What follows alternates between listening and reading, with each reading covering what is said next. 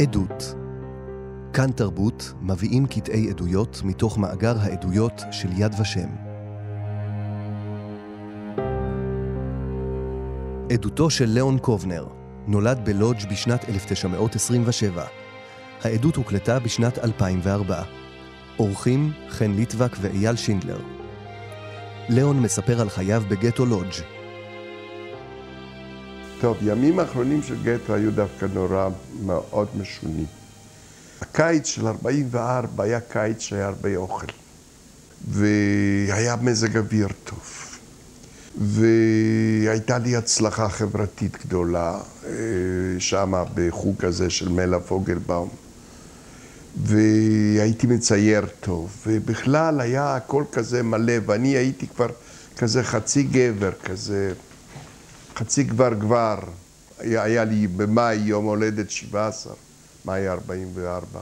ושמענו בלילות, שמענו את הרעמים של התותחים של הרוסים. הם ממש היו לא רחוקים, איזה 60-70 קילומטר מלודג', מעבר לוויסלה, ויסווה. אה, והיו תקוות שעומדת להיגמר מלחמה, כי פה ידענו שיש מרד בוורשה, והם קיבלו מצב רוח טוב הורים, והיה להם, אה, זה, אנחנו היינו מדברים מה נעשה אחרי המלחמה, איפה נשב, איפה זה. היה ברור שנעזוב את פולין, והיה ברור שלא נגיע לארץ ישראל. חשבנו באיזה דרום אמריקה או באוסטרליה, איזה מקום רחוק, מרוחק, בלי פצצות ובלי שנאות ובלי נאצים ובלי שאתה יודע מה.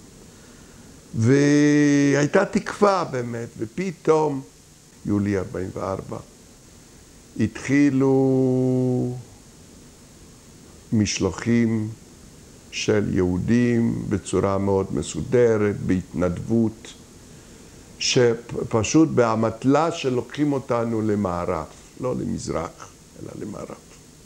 תמיד הגרמנים היו תופסים את היהודים ושולחים אותם למזרח, נח אוסטן, הפעם נח וסטן, כי באוסטן היו רוסים.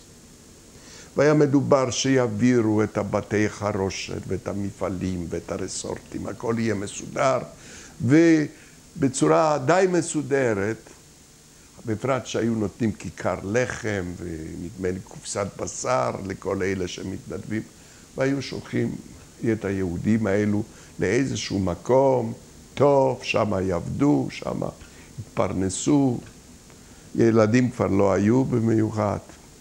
ובצורה כזאת כל פעם היו פחות אנשים. אנחנו לא הרגשנו מיוחד, עוד לא הגיע כאילו תור שלנו, ומה?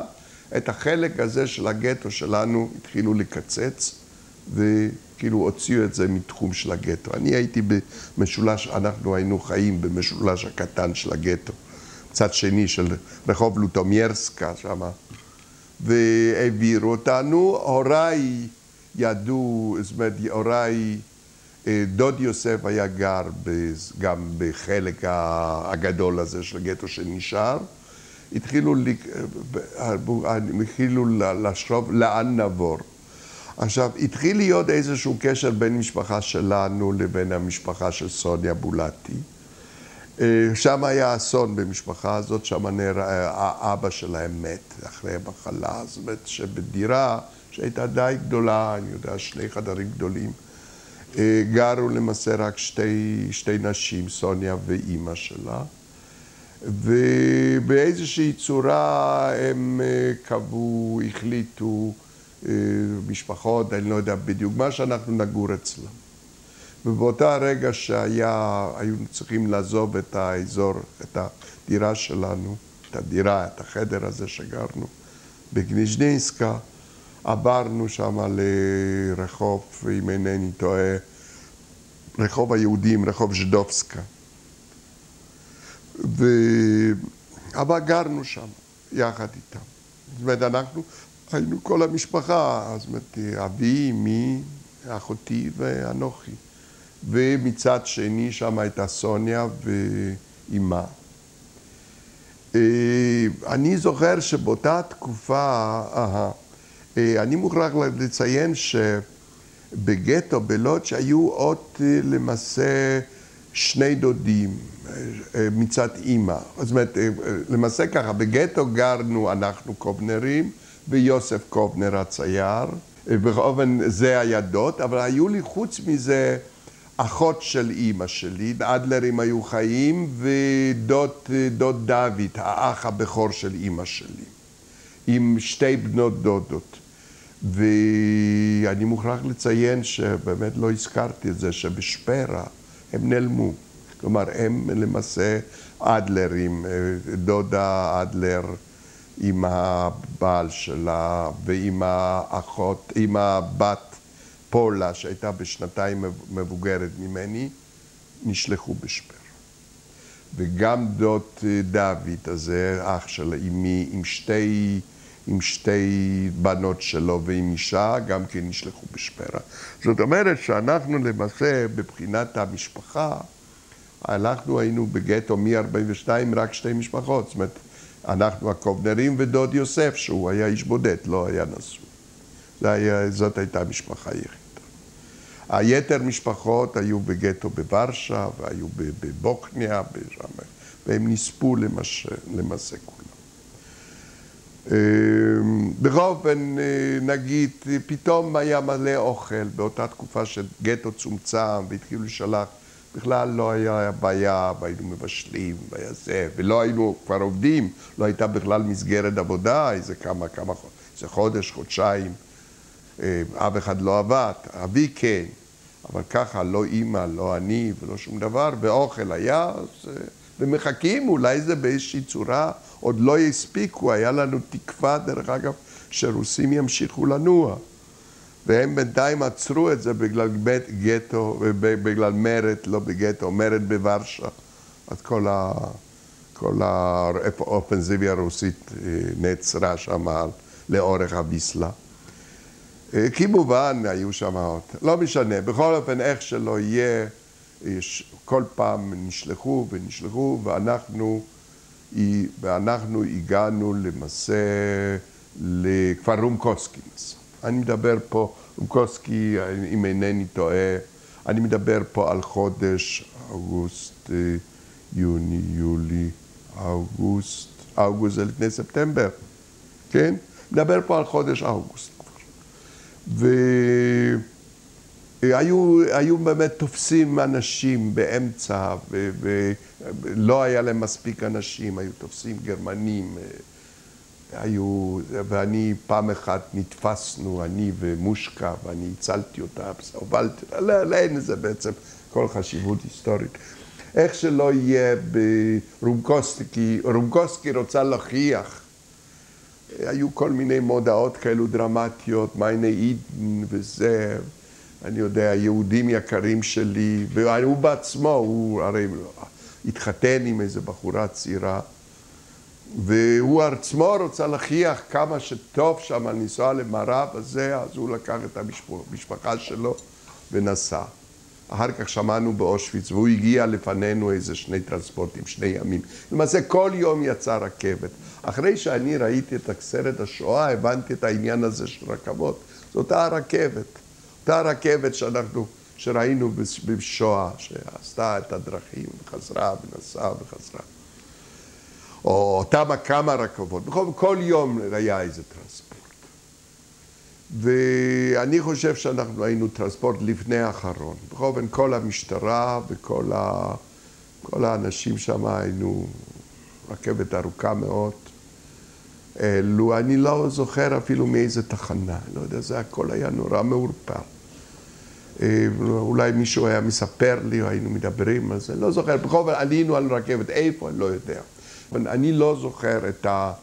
איך העלו אותנו על רכבת. אני לא זוכר, אני זוכר כבר שנסענו. אה, אני ממש לא זוכר, אני זוכר את עצמנו שאנחנו בתוך הקרון, ואפילו לא היה כל התמונות הזוועה שאני שמעתי, מסית ו- ומתים מצמא ומתים מרעב, כל זה לא היה. שוב פעם, אידיליה, אידיליה של הרכבת האחרונה. הייתה צפיפות, אבל לא גדולה. אה, אני מניח שהיו יכולים להיות שם איזה 80 איש, אה, אולי, אולי פחות, 50 איש בתוך הקרון. קרון היה סגור, היה מים, אה, היה איזה, איזה כת של מים, היה לנו גם ממיות עם מים, בכלל לא הייתה בעיה. דרך אגב, מלודש לאושוויץ זה די רחוק. רכבת נורמלית מלודש לאושוויץ, לו הייתי עכשיו נוסע, בטח הייתי נוסע עשר שעות. לאן בעצם חשבתם שאתם נוסעים? לאן? לא לאושוויץ. לא ידענו בכלל קיום. אה, אה, שוב פעם, אבא כפי אני ראיתי. רב לא דיבר. אנחנו לא ידענו, לא ידענו, לא ידענו, לא ידענו.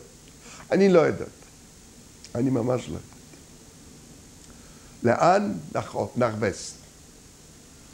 שם נפגוש את כל אלה שיצאו. זה, זה, זה, בשביל זה המציאות של אושוויץ הייתה בשבילי בכוון, הייתה איזה, איזה טראומה, איזה מכה, איזה משהו, משהו, אי אפשר, אני לא יודע איך להגיד את זה באיזה מונחים פסיכולוגיים, איזשהו משבר נוראי, איזה, איזה, איזה, איזה קטסטרופה, שואה. ונסענו די הרבה זמן, אני מעריך לפחות יממה. פה הרכבת נעצרה, פה זה, לא היו יריות ולא היו בריחות ולא היה שום דבר. אף אחד לא ניסה לברוח, אף אחד, אי אפשר היה גם לברוח. זאת הייתה, זאת הייתה גרמניה, הלוט שהייתה גרמניה, כל אזור היה גרמניה. אנחנו כל כך בלטנו, אנחנו היינו כל כך אחרים במשך שנים של גטו, אנחנו היינו, לא נראינו טוב, לא היינו מלובשים בצורה... לא יודע, הרגשנו כאלו, כאילו, כאילו, ברוב אני לא חשבתי על בריחה, אני לא חושב, אני לא יודע, אף אחד לא חשב על בריחה. מעניין, כשהגעתי אחר כך לאושוויץ, חשבתי על בריחה. פה נעצרנו, שם נעצרנו, שום המשכנו, שום נסענו. כמעט ולא הסתכלנו, זאת אומרת, אי אפשר היה להוציא את הראש, אפשר היה להסתכל פה רק באיזה זווית קטנה לראות. והנה אנחנו נעצרים ונפתחות הדלתות האלו, ואנחנו באמת ברמפה מפורסמת, שאני אז שלא הייתי עוד פעם באושוויץ אחרי, אחרי הרבה שנים, ב-89 שנסעתי לשם. אז לא התחלתי להבין מה בעצם היה. באמת הגענו והתחילו, באמת הגענו, אני יודע, זה תמונות כאלו משושפות, כל אחד יודע אותן. לא יודע אם יש לי מה להוסיף. פתחו את הדלתות בצעקות, איזה אנשים בפיג'מות עם כובעים כאלו, גם כן כובעי פיג'מה משונים כאלו. הבנו תכף, תכף, אחר כך התברר לי שבעצם הם לובשים את הבגדים היותר טובים, יותר עבים. ואנשי אס אס, לא, באמת אז הם בלטו כי כולם היה אותה סמל עם כלבים וצעקות. ושוב פעם, לא היו איזה שהם מעשים אכזריים במיוחד, אני לא יכול להגיד איזה, איזה יריות, איזה מכות. עוד יצאו אנשים, אני לא זוכר, לא היו בקרון שלנו, לא היו מתים, לא היו חולים, לא היו, כולנו ירדנו, ואז התחילו באמת צעקות, וכאלו צעקות מלאכותיות, כאילו בשביל להוסיף איזשהו זאת אומרת, זה היה כאילו מבוים, אתה הרגשת שזה מבוים, זה כאילו להוסיף לזה איזושהי דרמטיות, שאנשים לא... אבל אני לא יודע, אני כזה הייתי אז, גם היום אולי הייתי קצת גיבור כזה, בלי פחד במיוחד. אני לא יודע, אולי עם פחד, אבל אני הייתי מחונך כזה ב, ברוח של סמוסיירה, ברוח של התקפה, אני יודע, של... מאה פרשים על תותחים הספרדיים. מי שיודע פה, היסטוריה פולנית יודע מה זה. לא, לא הייתי, לא הייתי כזה שנבהל. בכל אופן, אה, התחילו לסדר אותנו בשורות, ואז באמת לקחו את הגברים לחוט ונשים לחוט. זאת אומרת, שני, שני זנבות כאלו, נשים וגברים. ואנחנו יחד עם אבא, והיינו כל הזמן ביחד. ו... והגענו פה באמת, ל... ל... אחר כך אני ידעתי שזה רופא, לא ידעתי שזה רופאים שהם היו קובעים מי חי, מי מת. ובאמת חלק מהאנשים לקחו הצידה, חלק לצד זה, אף פעם לא ידענו, אבל לפי זה שאנחנו, אני אופן הלכתי יחד עם אבא, ביחד, זאת אומרת, אני לא זוכר מי היה. ואיפה אמא הייתה? מה? האמא הייתה כבר בטור השני של נשים וילדים. הספקת לראות אותה? אנחנו נפרדנו, אנחנו נפרדנו, ירדנו מקרונות ואנחנו נפרדנו. זאת אומרת, שאתה אומר פרידה, אה, לא, לא יודע אם לא, היה... לא, אני, לא, אבל אני לא לא, אני לא יודע, זה, דברים נורא, נורא עצובים. אה, אני לא יודע אם, אם היו... לא, לא, בסדר. אני לא, אני לא... את יודעת מה? הבעיה היא שבן אדם אף פעם לא יודע מה יהיה. לו אני הייתי יודע שאני לא ארד עם מי, אז לפחות הייתי נותן לו נשיקה, איזה חיבוק, איזה, איזה עידות, איזה משהו. מי יודע? אני מדבר איתך, אנחנו יודעים שבעוד דקה תיפול פה פצצה על הראש שלנו, אני יודע, ראש שלי, ותגיד, אוי, איזה בן אדם, לא, יכולתי לפחות להגיד לו מילה טובה ולא אמרתי, נכון. אנחנו כולנו חכמים בדיעבד, אבל אנחנו אף פעם לא חכמים בתוך, בתוך המעשה. אז אני, את אומרת, נפרדתי מאמא, לא נפרדתי מאמא, כי מי חשב שאנחנו נפרדים? את מבינה? הספקתם להסתכל? אנחנו משהו עשינו, אני באמת, זה כל כך הרבה שנים, זה כבר מעל 50 שנה. אני לא זוכר. אני לא זוכר. אני אפילו לא זוכר מתי ראיתי אותם. אבל את פניה אתה זוכר. מה? את הפנים של אימא אתה זוכר? אני זוכר, כי יש לי תמונות, אני יודע. אני תמיד, אני, אני זוכר את פנים של אימא, כן, זוכר פנים של אבא, אבל... תראה, אני הייתי בן 17, הייתי גדול, זה לא, לא הייתי איזה ילד קטן. בכל אופן, בואי נגיד ככה, אנחנו הופענו ביחד, אני הייתי תמיד ראשון עם אבא, לא יודע. עברתי, אבא אחריי. הבנו שלא ידענו לאן הולך הצד ההוא. אולי, שוב פעם, אני אומר, אולי אבא ידע. אני באמת לא ידעתי, באמת. הייתי, אני באושוויץ לא הבנתי. את יודעת מה? לא ידעתי על קרמטורים באושוויץ. לא, אמרו ריחות, עשן, לא הרגשתי ולא ראיתי, והם ניסו להסביר לי שמה, שמה, לא ראיתי. מי ניסה להסביר לך? תכף, נגיע, כי עוד, עוד רגע, כי דוד יוסף כבר היה כמה ימים קודם, דרך אגב. אז בכל אופן, אחר כך, ואני לא יודע, אני הייתי כזה תמים, כזה אידיוט. בכל אופן, את הקבוצה הזאת של... ש, ש, שעכשיו אני יכול לדעת שזה לחיים, כן? איזה חיים, רובם כבר לא חיים. אבל את הקבוצה הזאת, היינו ביחד, הכניסו אותנו לאיזה צריף גדול. ובאמת, שמה, שמה, הם כבר ידעו בדיוק, אחר כך, עכשיו אני יודע, זה קוראים לזה קנדה, וזה קומנדו כזה, וזה היו יהודים, והיו לוג'אים, אני כל זה לא ידעתי. הכל, מי ידע מה זה קנדה, מי ידע מה זה אושוויץ, ומי ידע מה זה בירקנה, בכלל, זה, זה, אני לא ידעתי. אז הם זה, והם העמידו אותנו ושאלו, מי פה היה שוטר? כולם, כל הגברים שם היו שוטרים, או רובם, עמדו לנו. אנחנו נכה אותם, אנחנו זה וזה, מי היה פה שוטר?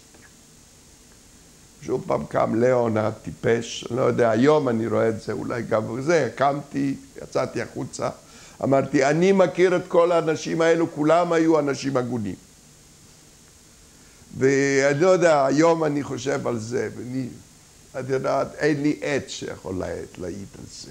אני לא זוכר מי היה, אני... זה, אבל באמת עשיתי את זה. ו... ו... איך להגיד את זה?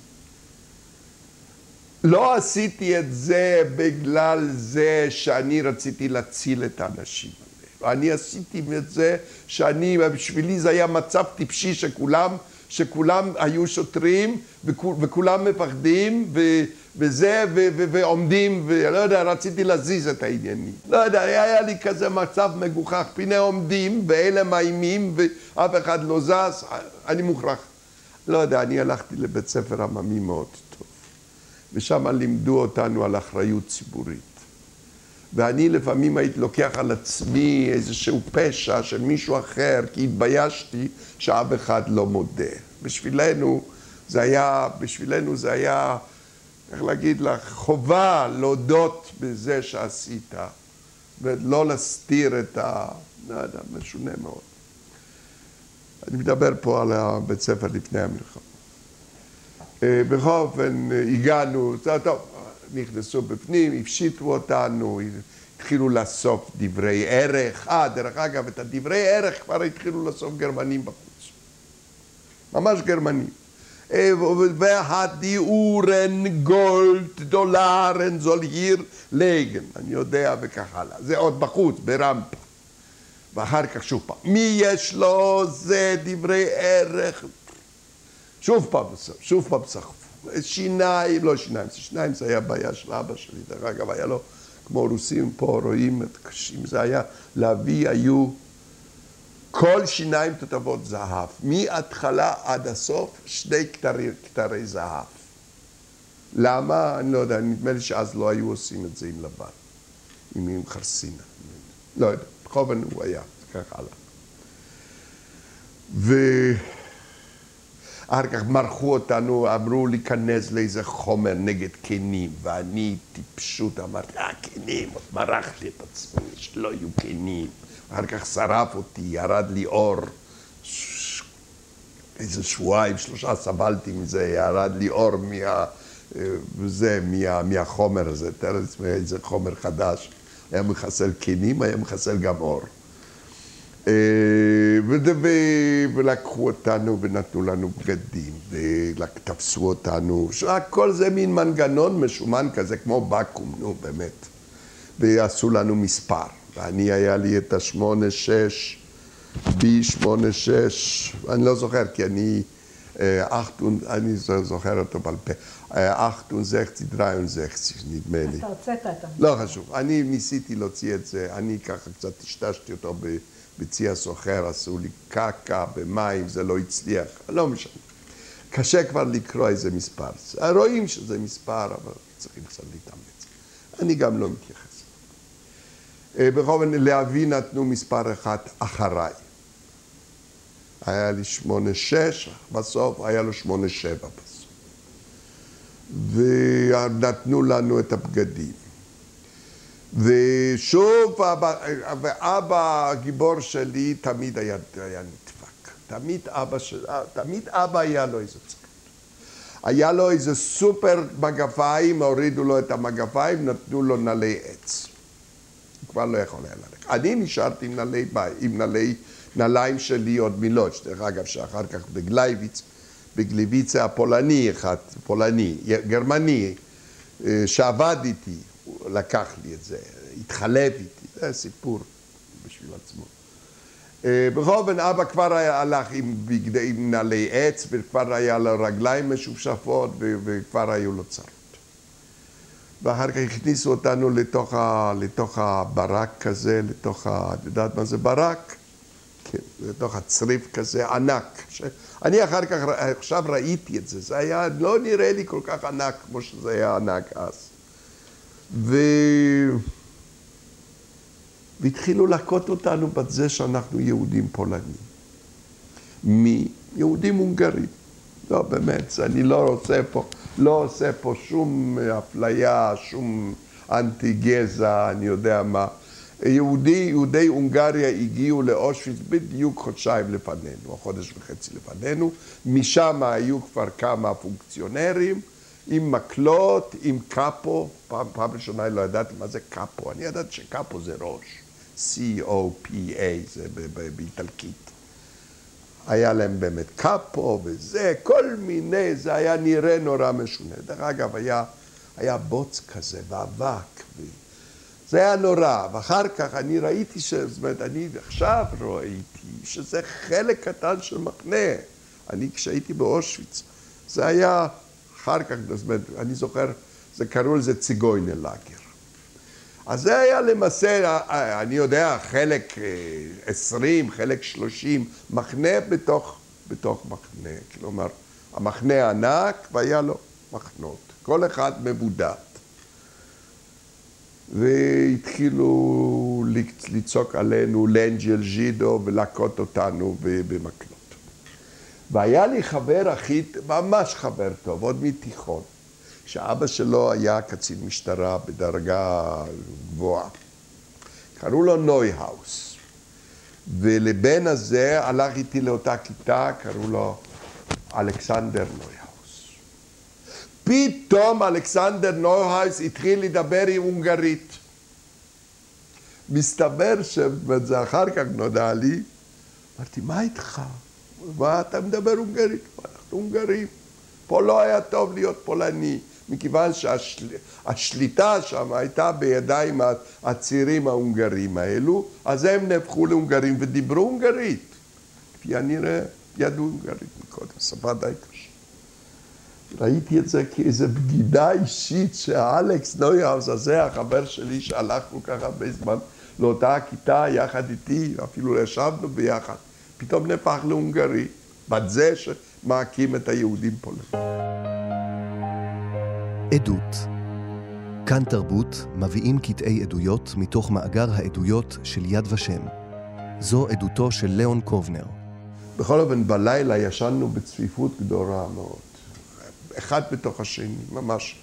הבן אדם אחר ישן בין הרגליים שלי ואני ישנתי בין הרגליים של מישהו אחר, כי אחרת אי אפשר היה לשכב. והיו אנשים שהיו קמים בלילה, הולכים לבית שימוש. והיו אנשים שהיה להם נעלי עץ.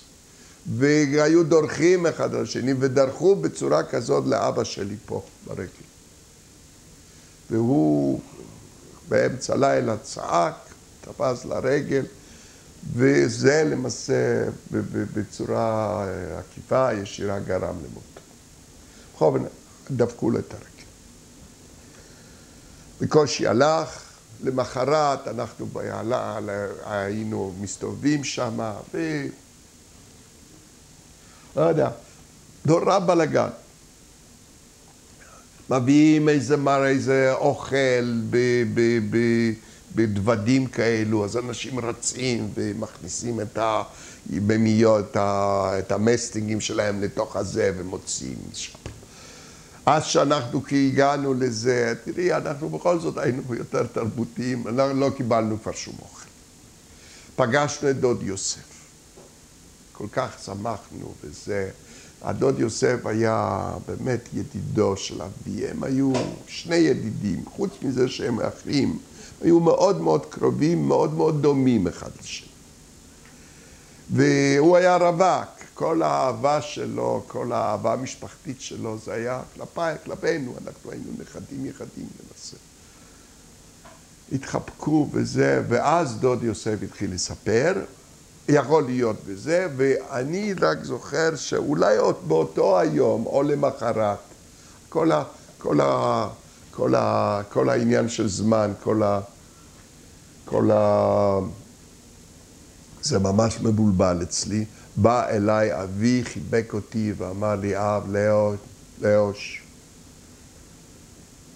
אה, אין לנו אימא, אין לנו אחות, הם הושמדו גז ושרפו אותם וזה, אין, אנחנו נשארנו לבד. נורא בך. אה, הם היו, הם היו זוג לא רגיל, אבא ואימא שלי, באמת כאלו. לא, לא, לא זכרתי, אני לא זכרתי, תראי, אני נשוי כל כך הרבה שנים. אני יודע, הלוואי והייתי רב עם אשתי ככה כמו שהוריי רבו. אף פעם לא רב. תמיד הייתה הבנה ביניהם, תמיד הייתה... אף פעם לא שמעתי איזה מילה, מילה חזרה, איזה, איזה מילה בקול רם ביניהם, איזה ש... באמת, חיו טוב. והוא היה, היה קשור אליה מאוד, מאוד קשור. והתחיל לבכות, אין נינה, אין פולה ואין זה. תראי, מה אני אגיד לך, אני לא זוכר אם בכיתי או לא בכיתי. בכל אופן זה היה מאוד קשה. ופה היא מתחילה להתנפח, להתנפח רגל לאבא, ואנחנו אומרים, אנחנו, פה, מפה זה רק כזה דורשקנט לאגר, מה, כזה מחנה מעבר. מפה ישלחו אותנו לעבודה. התחלנו לחפש, שמענו, מחפשים רתכים בפוקינוזה, רצנו, כבר איחרנו. כל הרתכים רצו, אף אחד לא היה רתח, אבל לא משנה. מחפשים סנדלרים למפעל של זה, רצנו, סנדלרים. כבר היה מלא סנדלרים. כמונו. בצורה כזאת אנחנו שבוע ימים ניסינו לצאת, פתאום היו צריכים שוור שלוסר. שוור שלוסר, מה אני שוור שלוסר? יודעת מה זה שוור שלוסר? שלוסר, את יודעת? כבד, זאת אומרת, מסגר כבד. בכל אופן, השוור שלוסר, מחפשים שוור שלוסר, רצנו להיות שוור שלוסר, והתקבלנו. לא ידענו בדיוק מה וזה, משהו רכבות. אה, אני לא זוכר איך בדיוק היה בדיוק, איך הגע... לא, אני זוכר דווקא את הנסיעה, כן. מעניין, את הדברים מעניינים אני זוכר. אנחנו נסענו בכזה אופל בליץ, אופל בליץ זה משאית גרמנית קטנה כזאת, טון וחצי. נסענו איזה 40 איש, אני חושב, 30 איש. מה? לגלייביץ. והיה לנו וחמן, כזה פוסטן שהיה שומר עלינו. ואני הוצאתי את הראש החוצה והסתכלתי על השדות. דרך אגב, שנים לא ראיתי שדות. זה היה בשבילי הנסיעה הזאת לגלייביץ. אני מסתכל, הנה תפואה, לא, תפואה כבר לא הייתה, סליחה, צריכים להיות נאמן, זה כבר היה סתיו. אה, הנה פירות, והנה פרחים, והנה זה, וזה היה עולם כל כך יפה, באמת אחרי גטו הזה. ואחר כך לאסס הזה, הצעיר הזה, היה בגילי אולי שנה יותר, שנתיים, נפל כובע, אז האוטו עצר, והוא רץ להביא את הכובע, אז עוד הסתכלנו וזה, והגענו לגלייבץ הזה. אני רק מוכרח לציין שבמשך הזמן שהיינו באושוויץ, לפי כמה שאני אחר כך ניסיתי לשחזר, בערך היינו שם שבעה ימים. אנחנו לא אכלנו ארוחה אחת בצורה מסודרת. אנחנו לא ישנו בצורה מסודרת. כל הזמן היו מסדרים, כל הזמן דרכו אותנו, כל הזמן היכו אותנו במקלות, ההונגרים הצעירים, היהודים. אה, אני יודע, כל מיני, זה, זה היה נורא שם. אה, בכל אופן, אה, הגענו לגלייביץ והכניסו אותנו לצריף נורמלי, לא כל כך גדול. כל אחד קיבל מיטה. והיה הכל מסודר, ונתנו לנו ארוחה פחות או יותר נורמלית, ומנת לחם יותר גדולה. וצריף היה מיוחד במינו. היה, מסתבר, אלטה, שטו, זאת אומרת, בלוק אלטסטה, איזה פושע גרמני. אז התחלתי באמת להבין מה שהולך פה, כי היה לנו פה איזה משולש ומספר. מה מסתבר? שליהודים היה משולש אה, אדום צהוב כזה, מין מגן דוד. רובן, ואחר כך אמרו לי, כחול, אה, סגול זה הומוסקסואלי, ירוק זה פושע, אדום זה קרימי, פוליטי.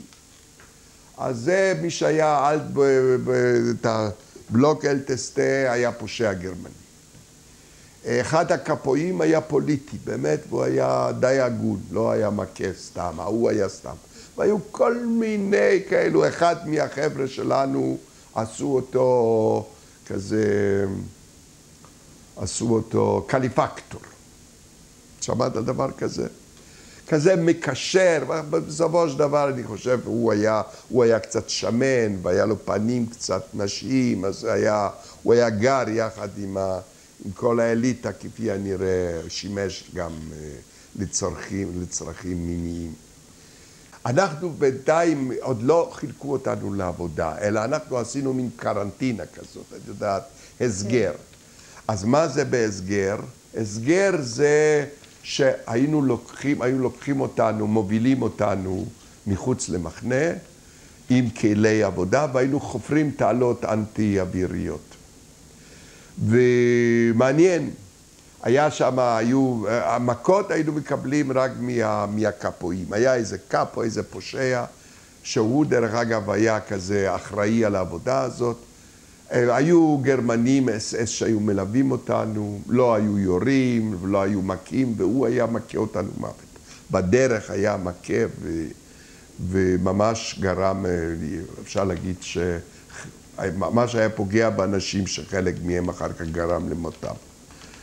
אה, עכשיו, איך שהגענו למקום הזה, הוא העמיד אותנו ושאל מי פה יודע גרמנית?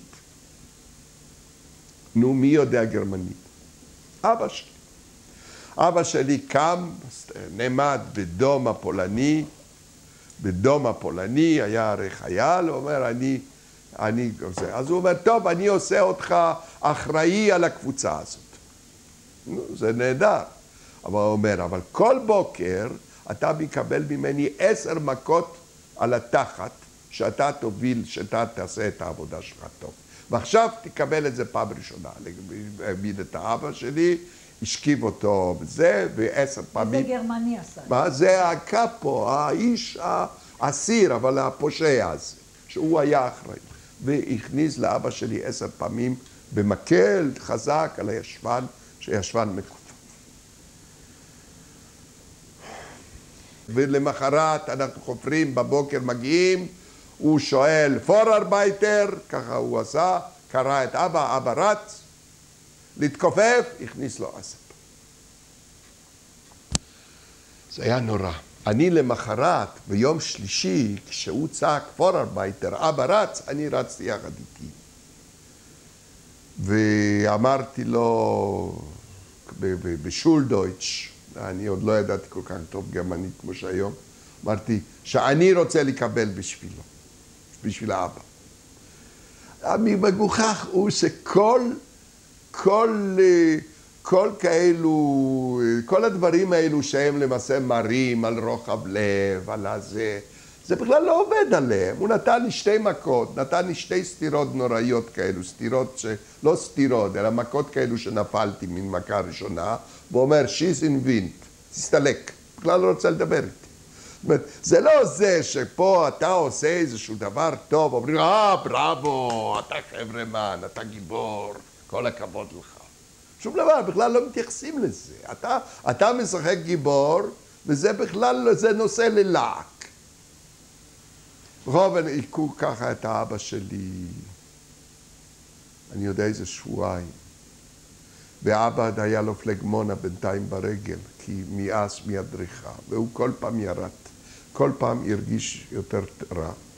וכשאנחנו כבר גמרנו את התקופה הזאת, אני מוכרח לציין, אני זוכר שאני אמרתי לך שאני זוכר דברים טובים, מעניין. האוכלוסייה בגלייביץ הייתה למעשה אוכלוסייה גרמנית. אלה היו השלזיאנס, השלוזקים, למעשה פולנים שהם היו גרמנים. כי זה היה גרמניה גם לפני המלחמה, זה לא הייתה פולניה.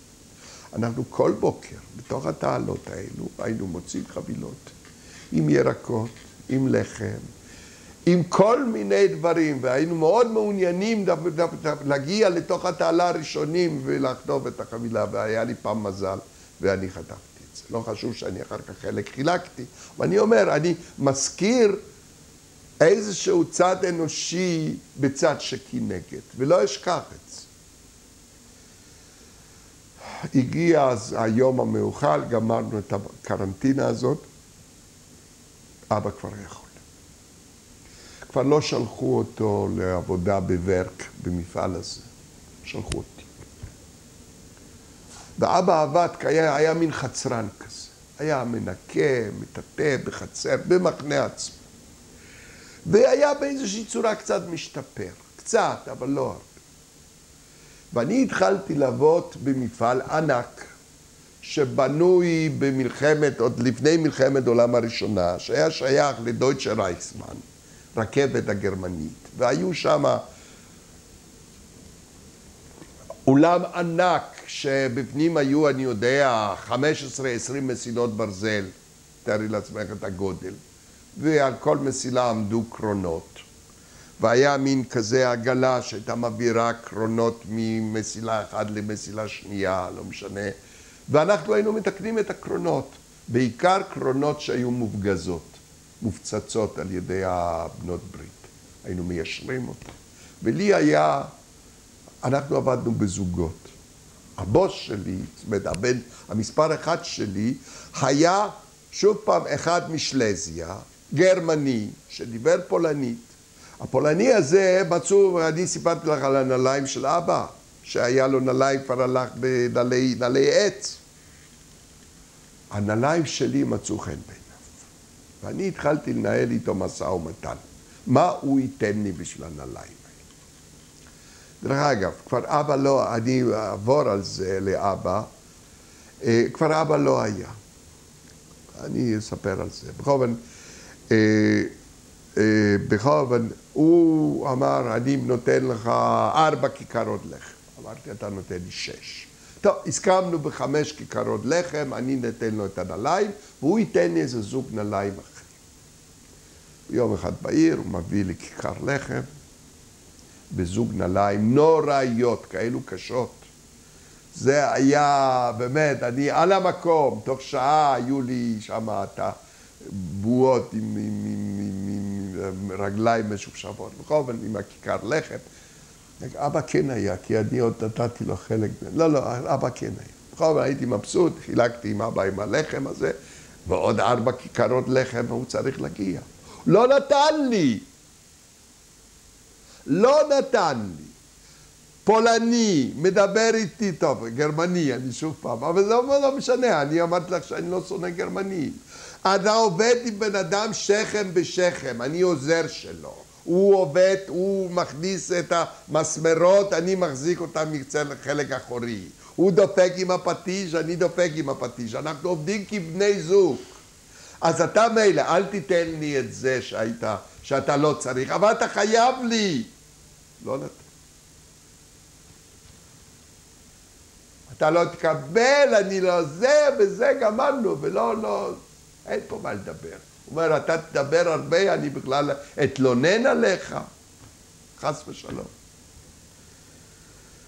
עכשיו בקשר לאבא, זה פה, פה מתחילה להיות קצת טרגדיה. אה, אבא אחר כך המצב שלו החמיר, הוא הלך לבית חולים. במחנה היה מין כזה שטו, קרנקנשטובה, חדר חולים. ומעניין, מעניין, אני לא יודע, אני, מעניין שמפעם לפעם, מפעם לפעם, כל כמה שבועות, היו לוקחים את החולים קשים, מחזירים אותם לאושוויץ. ברור שהיו הורגים אותם. אין פה בכלל מה לדבר. והוא הכיר שם רופא, ואחר כך מסתבר שזה היה מנגלה. והייתה איזושהי, אני לא יודע, אמפתיה, סימפתיה, הוא, מנגלה התחיל לחפות על אבא. ואבא היה... אתה מדבר עכשיו על גלייביץ. אני מדבר על גלייביץ.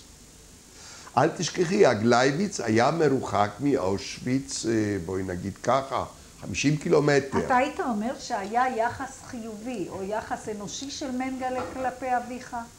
אני לא יכול להגיד לך, לחתום במאה מילים, באחריות מלאה שזה היה מנגלה. זה היה רופא גרמני בדרגת קצונה די גבוהה, הוא היה איזה, איזה איזה שטורבן פירר, אני לא יודע אם... אני אחר כך אה, את הדרגות לא, אז לא הבנתי.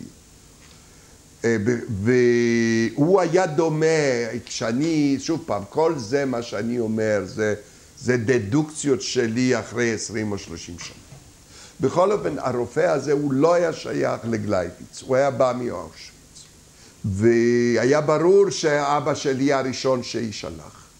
אבא מאוד סבל, ובאיזושהי צורה הוא ירגיש שזה הסוף שלו. פה הוא פשוט היה מציאותי, היה איש לוגי, פה ידע שרגל שלו לא, היה צריך לקבל סולפה ולא היה סולפה, ידעו מה זה סולפה, לא פניצילין לא היה, והייתה לו פלגמונה, נפוחה רגל, זה, זה, זה ככה קראו לזה. נורא. מחליטים לשלוח את אבא לבית הבראה. לך תאמין לגרמנים שיש בית הבראה גרמני. לוקחים איזה עשרה, חמש עשרה אסירים, אה, לא יודע, ומחליטים לשלוח אותם. לאן? לבית הבראה, לא לאושוויץ, בכלל לא לאושוויץ. אה, אני מאמין בזה. אני מתנדב, אה, אני נעמד בפני, בפני, בפני לאגר אלטסטר. ואני גם כן, אני באמת לא, לא יודע, מקבל מכות, אני, יש לי את העקרונות, נעמד, מודיע, תרגיל סדר, מוריד את הכובע, לא הייתה נעמד דום, ואומר שאני מבקש להצטרף לאבא שצריך לנסוע מאברשטובניץ. אז הוא נותן לי בעיטה בתחת, הוא אומר שיסין בי, בכלל לא רוצה לדבר. ואני עובד לילה. והם צריכים לצאת ב- ביום. ואני יושב, אה, חוזר מעבודה, יושב עם אבא ומדברים ומשוחחים. ואני אומר לו, אבא, אני מוכרח, אני יושב איתו ככה חצי יום של השינה שלי, ואני אומר, טוב, אז אני מוכרח עכשיו ללכת לישון, ואני הולך לישון. ואני קם בערב לעבודה, יוצא לעבודה, ונפרדתי מאבא. נפרדנו, הוא נוסע, נפרדנו, ואני חוזר, ואבא, אבא, אני שוב פעם, אבא שם. ואני שוב פעם יחד איתו, ואנחנו שוב פעם מדברים, ושוב פעם זה, ואני כבר לא יושן, כבר לילה שני. ונפרד מאבא, ושוב פעם הולך לעבוד, ואני שוב פעם חוזר, ושוב פעם אבא פה. ואני שוב פעם יושב, ועל זה כבר יום שלישי ככה, אני שוב פעם יושבים ביחד. ואני אמר, אבא, אני לא יכול, אני מוכרח קצת לישון, אני אבוא אליך אחרי צהריים. ואני הולך לישון, אני נופל למיטה, מיטה שלי, ואני מרגיש שמנסים להעיר אותי. אני, אני מרגיש שמעירים אותי ואני לא יכול להתעורר. מעוררים אותי וזה וזה ואני לא יכול.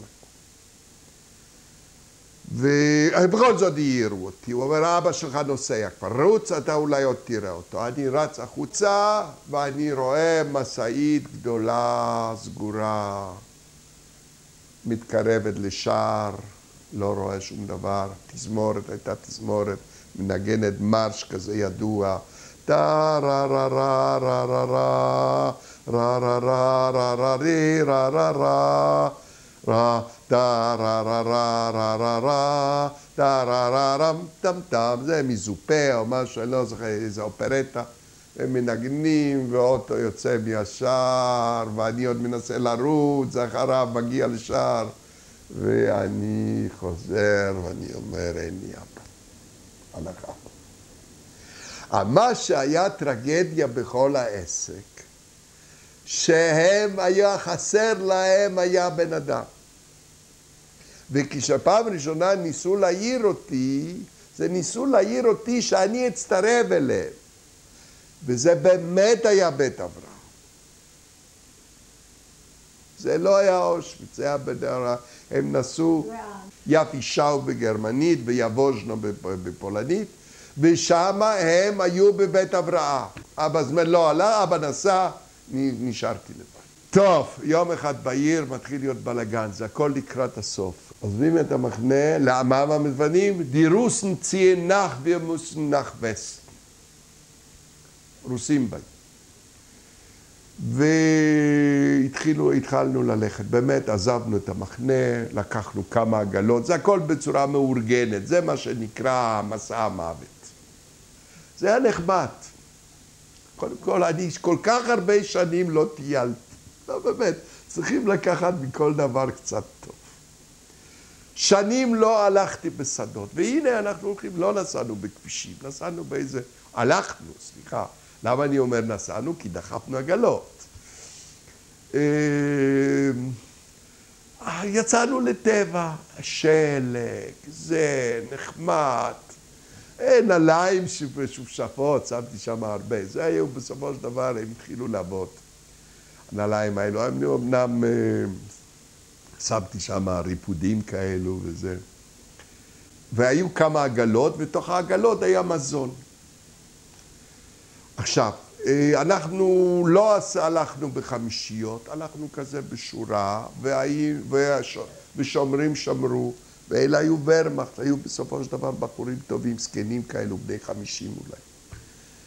וככה אנחנו הלכנו והלכנו והלכנו דרך שדות, לא בכבישים אלא בכבישי עפר, ודחפנו את העגלות, לא תמיד, פעם דחפנו, פעם לא. בקושי הגענו, אני לא זוכר, נדמה לי הלכנו שלושה ימים או ארבע.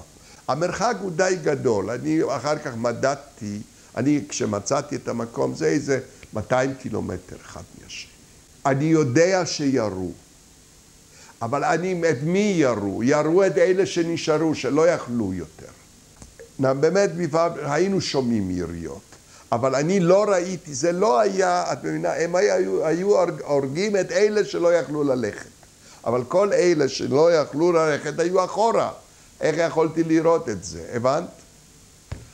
בכל אופן, אה, הגענו למחנה שקוראים לו בלחמר. והנה גן עדן, נתנו לנו אוכל, נתנו לנו זה, והיינו כולנו ביחד. ואני שמעתי שבמחנה הזה למעשה כולם באים. ואני עזבתי, אני אחרי שאכלתי את המנה שלי, אני עזבתי אותם והתחלתי לחפש את החבר'ה מיבוז'נו, כי אני כבר ידעתי שהם, שאבא נסע ליבוז'נו, התחלתי לחפש את אבא. ואני מחפש את אבא ואני מגיע למחנה של יבוז'נו הזה. התחלתי לשאול, מה עם האלה שהגיעו מגלייביץ? הוא אומר, יש, מצאתי כמה. והנה, מצאתי איזה מכרים שהיו יחד איתי בבלוק, שמגלייביץ נסעו יחד עם אבא. ואני שומע סיפור כזה, שאבא שלי זה באמת היה בית הבראה, באמת לא עבדו במיוחד, קצת, ובאמת היה אוכל טוב, ואבא השתפר, ועשו לו ניתוח ברגל, והוציאו ממנו מוגלה, והתחיל להבריא. ופה הסיפור שהיבוז'נה הזה היה לא רחוק מקרקוב. כלומר, זה היה עוד איזה 200 קילומטר קודם. ואבא לא יכול היה, לא הרגו אותו. בצעדת מוות. מה? בצעדת המוות? בצעדת.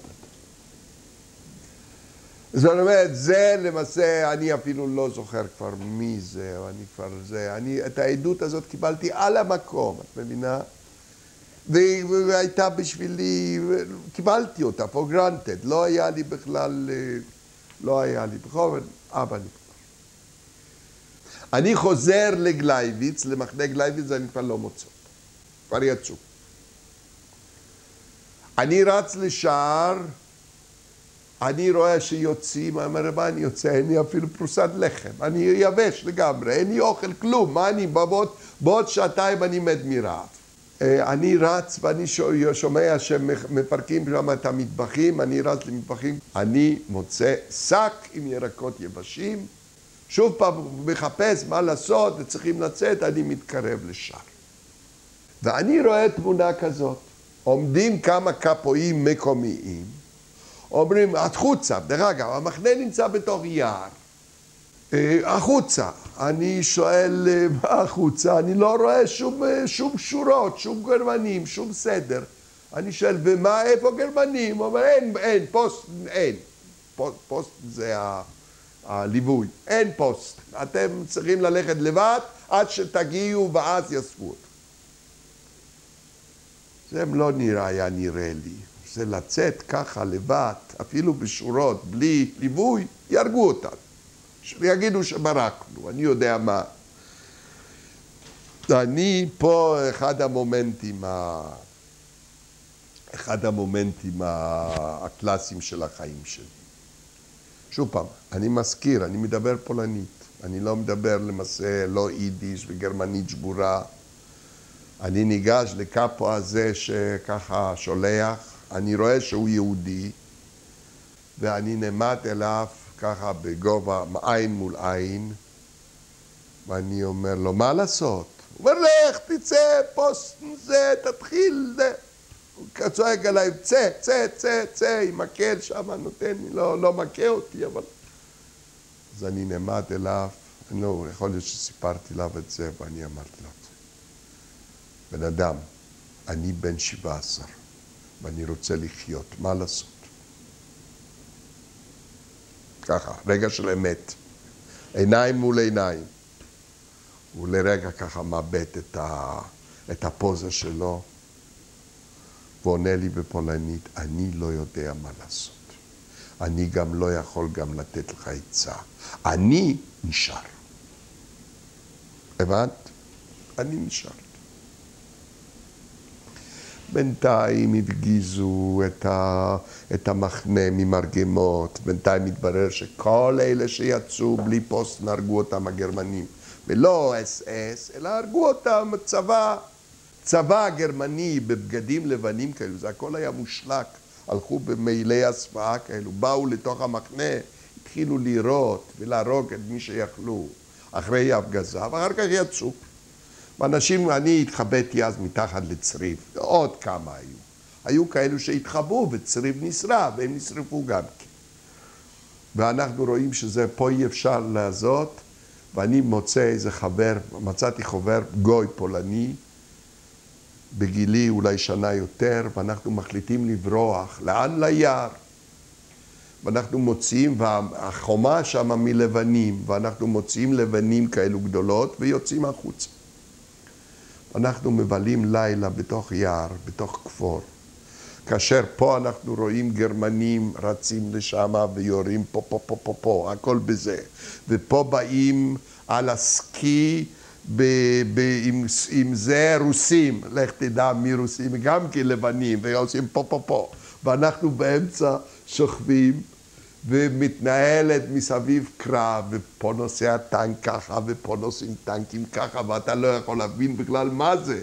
ואנחנו ככה מבלים לילה שלם בתוך הגיהנום הזה, ואומרים כבר יותר טוב במחנה, ודרך אותו החול חוזרים למחנה.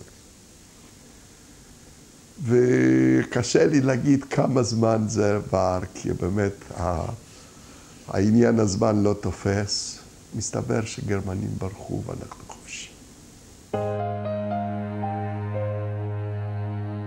זו הייתה עדותו של ליאון קובנר, נולד בלודג' בשנת 1927. העדות הוקלטה בשנת 2004. אורחים חן ליטבק ואייל שינדלר. יד ושם ממשיך בתיעוד מצולם של ניצולי שואה. לתיאום צילום עדות בבית הניצול ניתן לפנות ליד ושם בטלפון 02-644-3888.